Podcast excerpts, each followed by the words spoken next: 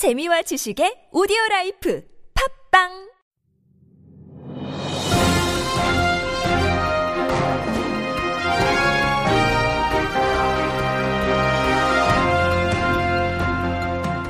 유쾌한 남자들의 시시콜콜 토크쇼 김프로쇼 지금 시작하겠습니다. 저는 김프로입니다.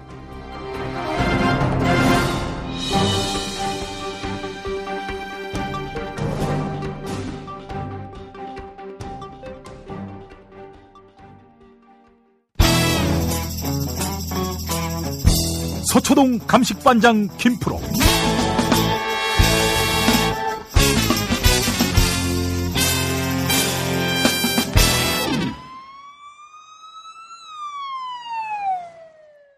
김프로 나와 있죠? 네, 안녕하세요. 김프로입니다. 어, 이게 어찌된 일입니까?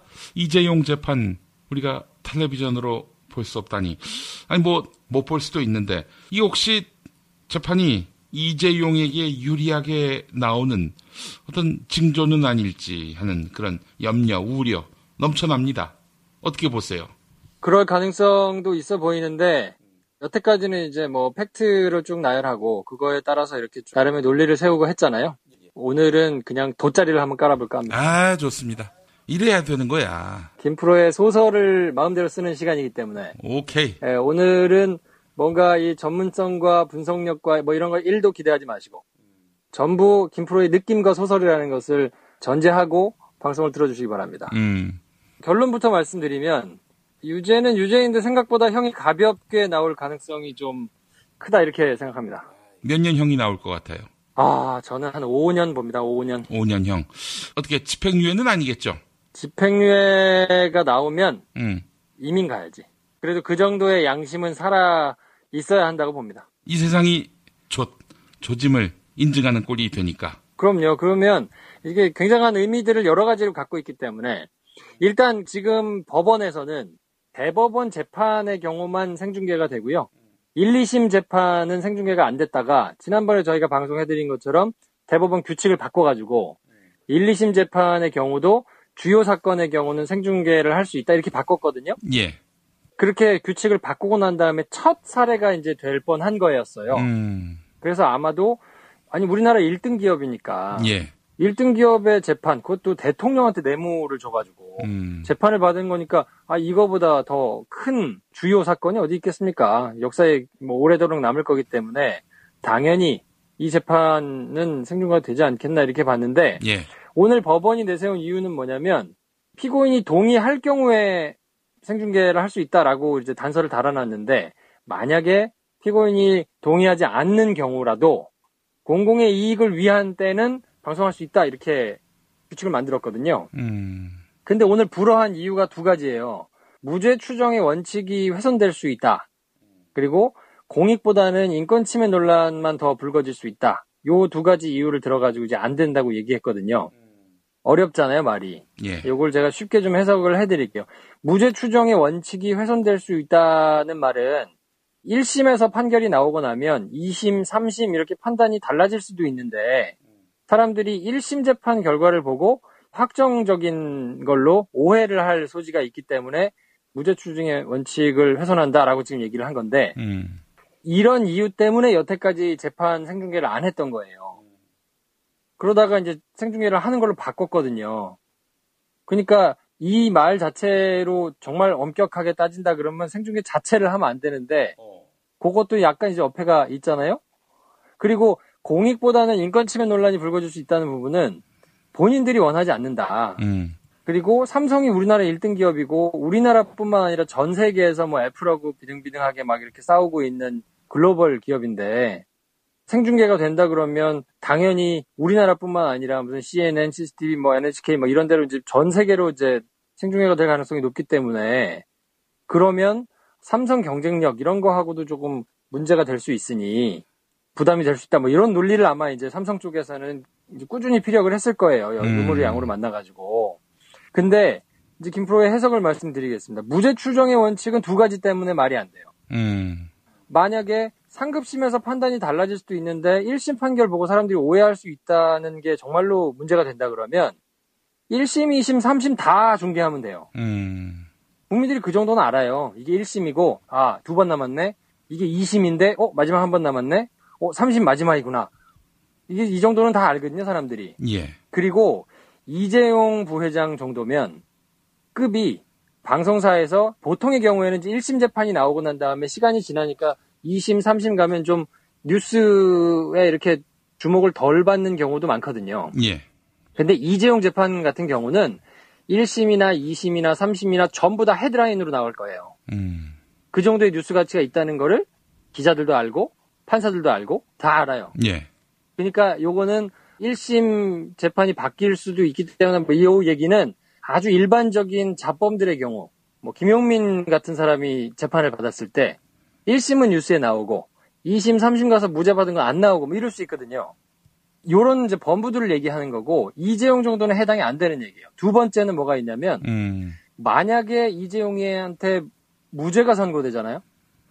그러면 무죄 추정의 원칙에 오히려 도움이 됩니다. 음. 그렇잖아요. 1심에서 무죄가 나왔어요. 대부분의 논리라면 아니 이게 1심에서 무죄가 나왔으니까 2심, 3심 달라질 수도 있는데 사람들이 다 무죄라고 생각할 거 아니냐. 음. 뭐가 문제예요? 무죄인데. 사람들이 무죄라고 알면 무죄 추정의 원칙에 훨씬 도움이 되는 거죠. 그래서 저는 어떻게 해석하냐면 그렇기 때문에 이재용 부회장이 무죄가 아닐 가능성이 높습니다. 음. 무죄였다면 무죄 추정의 원칙에 훨씬 도움이 되기 때문에 무죄가 아닌 결론이 이미 뭐 나왔을 거거든요. 대충 형량은 재판부에서는 지금 나왔을 거예요. 지금 한참 판결문 쓰고 있을 거거든요. 정리하고 있을 거거든요. 예. 그러니까 무죄가 아닌 결론이 나왔다면 이거를 유죄기 때문에 그래 1심에서 유죄가 나왔는데 2심 가서 혹시 무죄가 나올 수도 있잖아. 그러면 이거 문제가 되잖아. 라는 게 논리적으로 말이 돼요. 자, 두 번째로 공익에 그러면 도움이 되는가? 이게 어떤 부분에서 그럼 공익에 도움이 되지? 이게 약간 좀 애매하실 수 있잖아요. 공익이라는 단어 자체가 굉장히 좀 모호하니까. 예, 예. 어, 요건 한 두 가지 정도로 볼 수 있는데 국내에서 1등 하는 기업이 대통령한테 뇌물 줬다가 그러니까 뭐 정부든 대통령이든 뭐 이런 사람들한테 뇌물을 줬다가는 아주 골로 갈 수 있다. 중형이 선고될 수 있다. 이런 상징성을 가지고 있어요. 예. 그러면 전 기업들한테 야 정부 부처에다가 혹은 높은 사람이라도 뇌물 주다 걸리면 아주 골로 갈 수 있다라는 거에 대한 시그널이 될 수 있고 또 하나 우리나라 법원은 국내 1등 글로벌에서도 굉장히 잘 나가는 기업도 대통령이더라도 음. 자범하고 마찬가지로 법하고 원칙에 따라서 그냥 똑같이 선고한다. 라는 시그널이 될 수 있거든요. 그러니까 만약에 이렇게 된다 그러면 전 세계적으로 생중계가 될 테니까 우리나라 법원의 권위를 단숨에 굉장히 올릴 수 있는 아주 좋은 기회예요. 예. 그렇기 때문에 제 해석은 센 형량이 안 나왔겠구나 싶은 거예요. 음. 왜냐면 센 형량이 나왔다 그러면 아니 이거 역사의 길이 남을 재판일 거거든요. 예, 예. 그리고 재판부 얼굴이 선고하는 내내 계속 남을 거 아닙니까? 음. 그렇기 때문에 만약에 징역 12년을 구형했는데 12년이 선고됐어요. 그러면 굉장히 엄하고 중하게 아, 물론 그것도 이제 모자라다고 얘기를 많이 하지만 검찰이 구형한 게 그대로 나왔다 그러면 혹은 그거보다 더 나왔다 그러면 야 이거 대한민국 재판 장난 아니구나. 대한민국에서 뭔가 뇌물로 장난치다가는 큰일 나는구나. 라는 게 될 수 있기 때문에 이거는 법원이 오히려 굉장히 칭찬을 받기도 하고 법대로 원칙대로 그냥 판단을 하는 거니까 전 세계적으로도 굉장히 법원의 권위가 올라가는 건데 아 답안지가 그렇게 안 나왔구나. 그러니까 이걸 생중계했을 경우에 필름이 평생 남을 거 아닙니까? 예.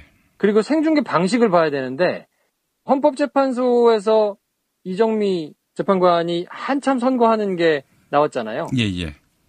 피고인의 얼굴을 찍고 법정 내부를 스케치하고 이런 거를 최소화하는 방식으로 아마 생중계가 될 거다 이런 전망들이 많았거든요. 예, 예. 그래서 그냥 법관들이 들어와서 부장 판사가 주문을 읽고 선고하는 그 장면이 이제 쭉 나가게 될 거라고 이제 예상을 했는데 그러면 이재용 부회장의 얼굴보다는 판사의 얼굴이 더 많이 나올 거예요. 오래 나올 거예요. 예. 그렇기 때문에 생각보다 가벼운 형이 나왔을 때 신상이 그대로 털리겠죠. 음. 앞에 앉아 계신 세 명의 판사분들의 신상이 그대로 털리는 것은 말할 것도 없고 이게 역사적인 재판으로 계속 남아 있을 거거든요. 그리고 우리나라 역사상 사법 역사상 생중계되는 첫 재판인데 야 이게 뭔가 미진하다. 그리고 양형 기준에도 맞지 않는다. 뭐 이런 것이 나왔을 때 그 부담은 상당할 거거든요. 음. 그러니까 전 세계적으로 우리나라 법원의 권위를 높일 수 있는 기회임에도 불구하고 이걸 안 했다는 얘기는 자신이 없다는 얘기로 저는 읽히고요. 아, 예, 예. 그래서 유죄는 유죄인데 음. 생각보다 형이 굉장히 가벼울 수 있고 그렇다고 해서 양형 기준이니 뭐니 이런 거를 굉장히 빡빡하게 만들어 놨는데 집행유예로 나올 정도는 너무하고 그러면 때릴 수 있는 최저의 형량이 얼마일까 곱씹어 보면 액수가 너무 크기 때문에 저는 한 5년 정도 되지 않을까 1심에서 뭐 그렇게 생각합니다. 씨발. 짜증나네, 진짜. 뭐야, 그게 대체, 어? 자, 그러면은 이제 1심도 했으니까 2심 전망 한번 부탁드리겠습니다. 지금 이제 양승태 대법원장의 마지막이잖아요. 예, 예, 예. 어쨌든 본인 영향력 하에 있는 그리고 본인이 인사를 했던 이런 법원의 구조의 마지막 재판이기 때문에 음, 새로 지명된 대법원장 후보가 대법원장이 만약에 된다 그러면 그리고 법원이 인적 구조라든지 뭐 여러 가지 시스템이 좀 바뀐다 그러면 저는 1심에서 판결이 어떻게 나오든지 간에 2심에서는 중형이 불가피하다고 보고요. 음. 그렇게 되면 2심에서는 아마 생중계를 할 겁니다. 그러니까 1심의 결과는 이제 2심 가서 엎어질 가능성이 있다. 엎어진다기보다는 좀 더 강화될 수 있다. 형량이. 그렇죠. 형량이 더 올라갈 수 있다고 보고 저는 부디 여론들을 재판부가 의식해가지고 음, 형량을 지금 낮게 나름대로 생각하고 계시다가 아 이거 형량까지 낮으면 완전히 좀 안 되겠는데 싶어가지고 다시 형량이 좀 올라가는 그런 게 있어야 되지 않나. 개인적으로 그래서 제 전망이 좀 틀렸으면 좋겠어요. 저를 김아마라고 비난하는 일이 있더라도 음, 김용민 씨가 저를 힐난하는 일이 있더라도 음. 재판부가 이런 비난이라든지 뭐 이런 거를 좀 감안해서 형량에 있어서는 하루 남았으니까 그거는 좀 다시 되돌렸으면 좋겠다는 생각이 좀 있습니다. 예.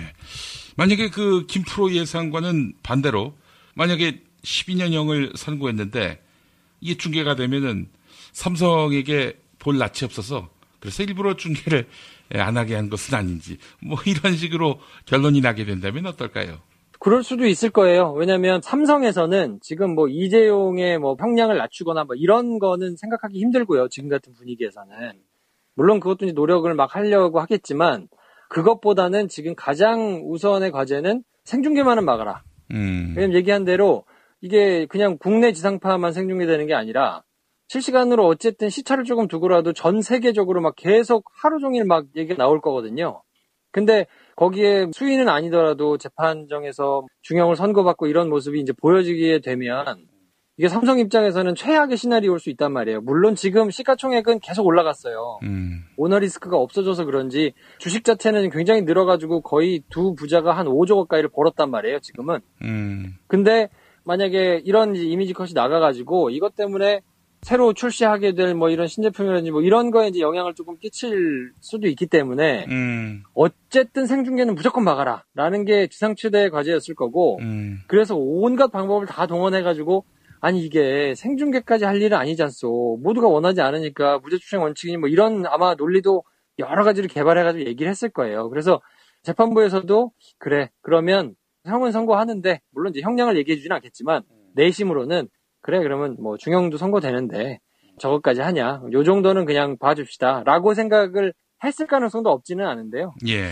제가 보기에는 법원의 이익만 따진다 그러면 그리고 이제 그렇게 되면 굉장히 원칙적인 판결을 한 법관 그리고 그런 판결을 했던 당시의 대법원장이 되기 때문에 음, 저는 삼성이 그렇게 부탁을 한다고 중형을 선고할 건데 이걸 안 했을까라고 생각을 하기보다는 음, 아 이게 뭔가 본인들이 역사적인 기록으로 남을 건데 사람들한테 좀 비난을 받을 수 있는 정도의 형량이 나왔기 때문에 이거를 그냥 아예 하지 맙시다 이번에는. 라고 결정을 했다고 보는 것이 훨씬 자연스럽지 않나.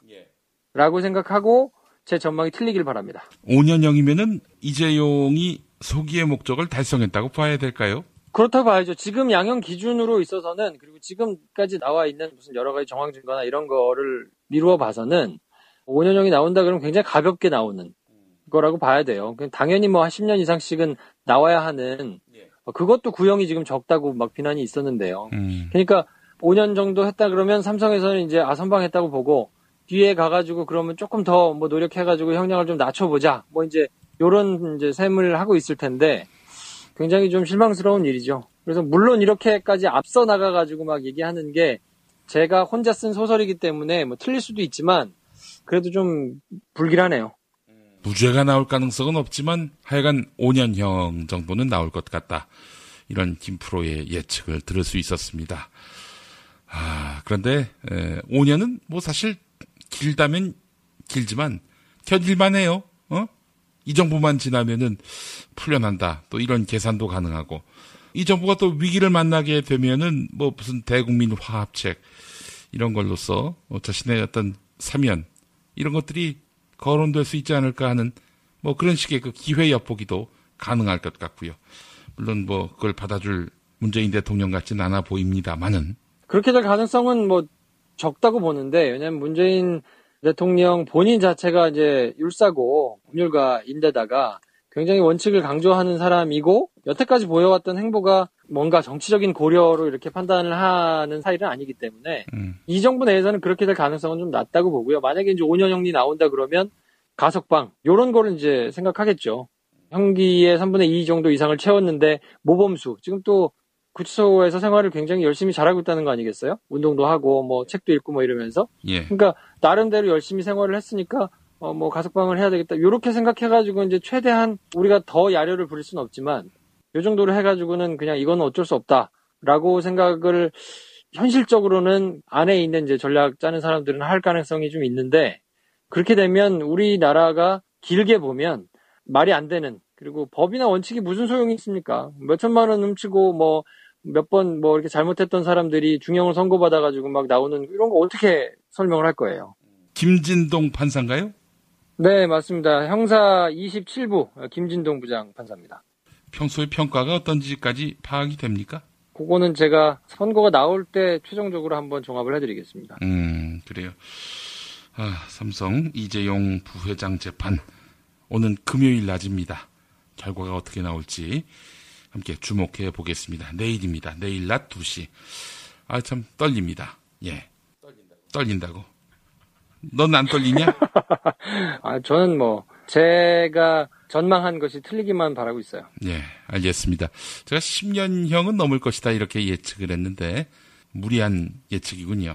그랬으면 좋겠어요. 그래서 이렇게 아마추어고 말이야. 이렇게 근본이 없는 사람에게 김용민 브리핑의 서초동을 맡겨도 되느냐 라는 음, 것을 이제 검토하면서 멤버가 교체되는 음. 뭐 이런 그림을 그리고 있습니다. 아이, 멤버 교체는 되지 않습니다. 왜냐하면은 가성비 이렇게 에, 싸게 어, 20분 맡길 수 있는 사람이 없어요. 예.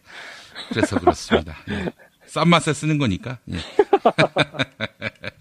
자, 김프로 수고하셨습니다. 네, 내일 재판 끝나고 뵙겠습니다.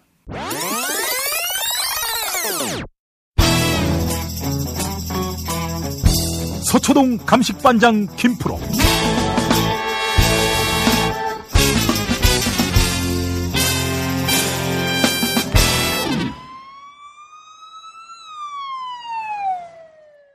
김프로 나와 있죠? 네, 안녕하세요. 김프로입니다. 네, 그래요. 우리 김프로가 아주 김프로 쇼 때문에 요즘 바쁩니다. 정신이 없네요. 불철주야. 열심히 만들고 있습니다. 네. 열심히 하시는 우리 김프로 보면서 젊은 건 좋은 것이다. 아, 열심히 하는 게 중요한 게 아니고 잘하는 게 중요한 건데 예. 김엄마처럼 아직 잘하지는 못하기 때문에 열심히 해야죠. 저 같은 사람은. 열심히 한들 따라올 수 있다고 생각하나? 뭐 그렇게까지 바라지 않습니다. 밟히기 때문에 말을 조심해야지. 아, 그래요. 알겠습니다. 우리 김프로가 아주 고생 많이 합니다. 여러분, 광고 많이 밀어주시기 바라겠습니다. 우리 김프로 쇼 광고 많이 해주시고, 어, 정말 많은 분들이 듣고 있고요.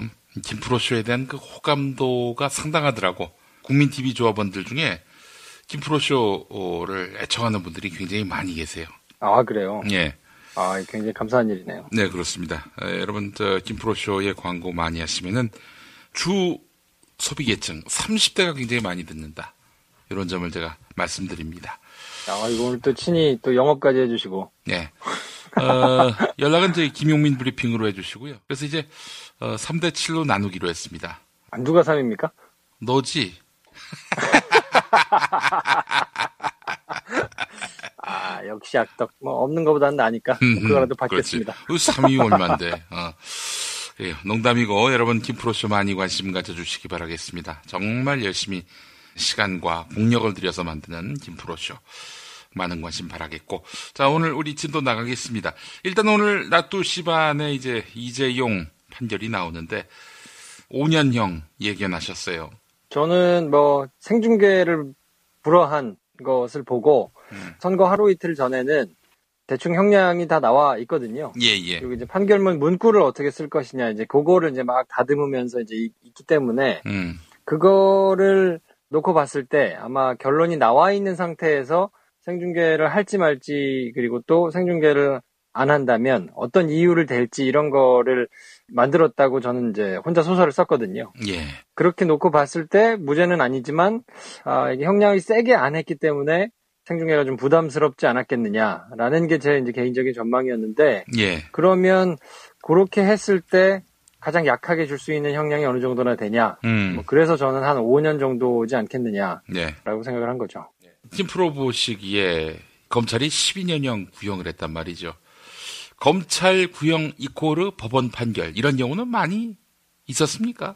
아, 글쎄요, 뭐 제가 재판을 보더라도 저는 주요 사건 재판을 주로 봤기 때문에 판사분이나 변호사분들처럼 일반적이고 통상적인 사건이 어떻게 되는지는 솔직히 제가 잘 모르겠어요. 그래서 음, 그거를 제가 일반적으로 말씀드리는 거는 조금 아닌 것 같고 어쨌든 검찰이 이것저것 따져가지고 그래도 12년 정도는 받아야 된다라고 이제 구형을 했는데 사실 음. 법조계에서는 12년도 양형 기준에 비춰보면 많은 건 아니다라는 게 중론이었거든요.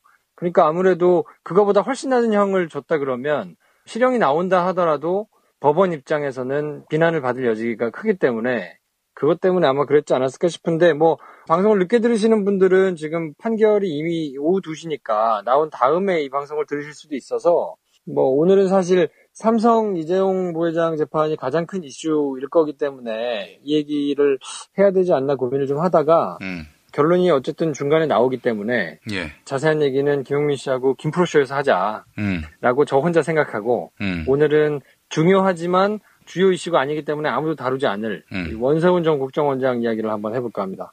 그 중요한 이슈는 왜 니 프로에서 하니? 이렇게라도 해서 한번 좀 낚시질을 해가지고 땡겨가야죠. 그럼 제가 정한 게 아니잖아요. 대한민국 법원에 항의하세요. 오후 2시에 나오는데 어떻게 하라고 나보고. 금요일에 판결하는 거 보니까 뭔가 좀 시민들한테 불편할 결과를 내놓기 위해서 금요일로 잡았나? 근데 뭐 재판의 경우에는 사실 그렇지는 않고요. 음. 워낙 다른 재판들이 많기 때문에 예, 예. 예. 그 재판정에서 쓸 수 있는 시간이 좀 정해져 있거든요. 그러니까 정부 브리핑 같은 경우에는 좀 불리하면 금요일 날 발표를 하는 경우가 많은데 재판은 정부 브리핑만큼 그렇게 임의적으로 시간을 정할 수는 없기 때문에 또 재판 스케줄이 있기 때문에 음, 꼭 그렇다고 보기는 좀 어렵죠. 예, 알겠습니다. 오늘 그 결과를 함께 주목하도록 하고 원세훈 이야기 한번 해보도록 하겠습니다. 네, 지난번 방송에서 원세훈 전 국정원장의 이제 변론을 재개하는, 그러니까 재판을 연장해가지고 계속 길게 하는 것보다는 음, 그냥 새롭게 수사를 하지 않겠느냐라고 이제 일부 언론들이 이제 계속 보도를 해가지고, 음, 아, 그러면 그냥 새로운 혐의를 추가해가지고 하는 걸로 가는 거 아닌가라는 이제 전망들이 많았는데, 음, 최종적으로 검찰이 이제 결정을 했어요. 그래서 지금 받고 있는 재판을 계속해서 조금 더 합시다라고 이제 신청을 했거든요. 이후로는 이제 중요한 증거들이 발견이 새로 됐다. 그래서 이제 공소장도 좀 변경을 해야 되고 양형 자료 반영 뭐 이런 것도 좀 참작을 해야 되니까 변론 제기를 해주십시오라고 이제 재판부에다가 신청을 했거든요. 이게 이제 다음 주에 사실은 이제 원세훈 전 국정원장의 한 5년여에 걸친 이제 재판 파견성 시민이니까 이게 이제 대법원으로 올라가는 선고를 앞두고 있었던 상황이거든요. 음. 그럼 이제 이게 대법원으로 올라가게 되면 대법원 재판은 사실심이 아니기 때문에 그러니까 음. 증거가 뭐가 있느냐 뭐 이런 걸 따지고 이제 뭐 양형이 어떻게 되냐 이런 거를 따지는 재판이라기보다는 적용된 법에 문제가 없느냐 뭐 이런 것 이제 법리를 다투는 법률심이거든요. 예, 예. 그래서 사실상 이제 뭐 새로 더 중요한 증거가 발견된다 하더라도 이게 새롭게 반영되기는 좀 어려운 상황이거든요. 음, 근데 검찰에서는 그렇게 판단을 한 것 같아요. 지금 이제 일사부재리 원칙이라고 그래가지고 같은 죄목으로 어, 여러 번 재판을 받을 수는 없거든요. 발견된 증거가 좀 부족하고 그랬다 하더라도 한 번 재판 받으면 끝나는 거예요. 예. 근데 지금 원세훈 전 국정원장이 2012년도 대선과 관련해가지고 정치에 개입을 했느냐, 대선에 개입을 했느냐, 그래서 그게 국정원법을 위반했느냐, 아니면 공직선거법을 위반했느냐, 뭐 이런 거를 가지고 지금 2012년 대선이 주요한 사건인데 예. 이게 검찰이 판단하기에는 대선 때 있었던 일과 그 전부터 이렇게 쭉 이어졌던 일들이 뭔가 이렇게 그냥 딱 칼로 무 자르듯이 명확하게 나눠지지 않고 음. 다 같은 맥락에서 이렇게 진행된 일들이 있을 수 있단 말이에요. 예, 예. 어쨌든 지방 선거부터 시작해 가지고 대선을 염두에 두고 그 대선만 앞두고 한 게 아니고 그 전에 있었던 선거, 그 전에 있었던 선거, 그리고 또 선거뿐만이 아니라 국내 정치 뭐 이런 게 다 한 가지로 이렇게 엮여 있잖아요. 음. 그러니까 엮여 있으면 나중에 새로운 혐의를 적용해 가지고 만약에 처벌을 받게 해달라고 재판에다가 넘겨도 야 이거는 2012년도 선거 때 뭐 문제가 있었던 거 이렇게 해가지고 다 재판 받았잖아요. 그때 재판 받은 거를 왜 또 가지고 이러세요?라고 변호인 측에서는 이제 논리를 펼 수 있기 때문에 음. 그렇게 되면 딱 떨어지는 증거들이 나와 있어도 그것 때문에 뭉개질 수가 있다고 본 것 같아요. 예. 그래서 그럴 바에야 아, 아예 재판을 분리해가지고 새롭게 가고 그 이상으로 다른 이제 혐의들에 대해서 증거들이 막 수집되면서 지금 수사를 새로 하고 있잖아요. 예, 예. 그것들이 밝혀진 것들은 또 그것대로 어, 투트랙으로 가는 전략을 참기로 지금 결정을 한 것 같고 예, 예. 그 말인즉슨 이제 원세훈은 원세훈대로 제대로 처벌을 받게 하면서 음. 나머지 수사에서는 원세훈에 집중하기보다는 그 윗선, 그 윗선이라 하면 이제 MB일 테니까요. 예. MB 수사로 가는 것까지를 이제 염두에 두고 뭔가 좀 땅땅하게 수사를 한다. 그렇게 보는 것이 무난할 것 같습니다. 그래요. 아이고, 이제 원세훈이 정말 MB한테 충성이 지극한 거라고 봐야 됩니까? 아니면 뭐, 거래한 게 있었다고 봐야 됩니까? 원세훈은 서울시 뭐 정무시장 할 때부터 주변 사람들의 증언에 따르면 굉장히 살뜰하게 MB를 잘 모셨다고 그래요. 그러니까 자기가 이제 신복으로 믿을 수 있는 사람이라고 생각하고 국정원장까지도 세운 거고 음. 그 국정원에 있으면서도 나름대로 충성을 다해서 말도 안 되는 거를 막 시킨 거잖아요. 음. 그렇기 때문에 합리적으로 뭔가 계산을 해서 주고받는 관계라기보다는 음. 이명박에게 절대 충성 내지는 이런 거를 하는 사람이라고 봐야 될 텐데 음. 그렇더라도 이제 끈이 다 떨어졌으니까 그때까지만 하더라도 이제 대통령이잖아요. 그리고 그 전에는 이제 대통령이 될지도 모르는 사람이고 음. 나름대로 돈과 권력을 다 가지고 있는 사람이기 때문에 절대 충성을 했을 텐데 지금은 사실 어 이제 MB를 향할 수 있는 수사가 워낙에 많은데다가 뭐 이제 그런 건덕지로 좀 좌불안석일 텐데 예, 예. 이런 상황에서까지 어, MB에게 절대 충성을 할 것이냐 이건 이제 수사가 어느 정도 날선 수사가 진행되고 증거관계가 얼마나 드러나느냐에 따라서 그 사람의 본심이 좀 나오지 않을까요? 저는 뭐 오래 버티지는 못할 거라고 생각합니다. 아, 오래 버티진 못한다. 그렇다면은 윗선을 밝힌다. 아마 그렇게 되지 않을까요? 왜냐면 이게 이익으로 뭉친 사람들의 특징이 음. 이익이 다 하는 순간 자기 이속을 따지게 돼 있거든요. 그러니까 음. 대의 명분이라든지 뭔가 커다란 가치를 위해서 서로 뭉친 사람들이라 하더라도 어려움이 닥치면 이제 본인의 거를 생각하기 쉬운데 예. 뭐 지금 어, 원세훈 전 국정원장과 MB 뭐 그리고 그때 같이 이렇게 팀을 이뤘던 사람들이 뭐 어떤 대단한 가치라든지 철학이라든지 뭐 이런 걸로 뭉친 사람들이 아니잖아요. 오로지 돈과 권력 그리고 뭐 자기에게 이로울 수 있는 것들로만 뭉친 사람들이었기 때문에 저는 이렇게 나름대로 이제 검찰이 수사 의지가 없을 때는 자기들끼리 말을 맞추고 뭐 이럴 수 있지만 음. 지금처럼 세상이 바뀌고 검찰도 수사 의지가 충만하고 그래서 뭔가 하나만 걸려라 하고 지금 막 제대로 수사를 하고 있는 상황에서는 이거를 본인이 뒤집었으면 본인이 아주 엄격하게 처벌을 혼자 다 받을 텐데 음. 과연 그렇게 할 것이냐 뭐 그거를 그러면 그렇게 해줄 만큼의 반대급부를 MB가 줄 수 있는 사람이냐 저는 아니라고 보거든요. 음. 각하께서 지금 꼼꼼하셔가지고 돈에 있어서는 아무튼 굉장히 많은 걸 아낀다는 거 아니에요? 지금 이 시점에서 MB가 뭐 세훈이 어, 감옥에서 잘 있다 나오면 뭐 내가 뒷배는 봐줄 것이야. 이런 얘기를 했다고 한들 과연 믿을 수 있는 MB인가?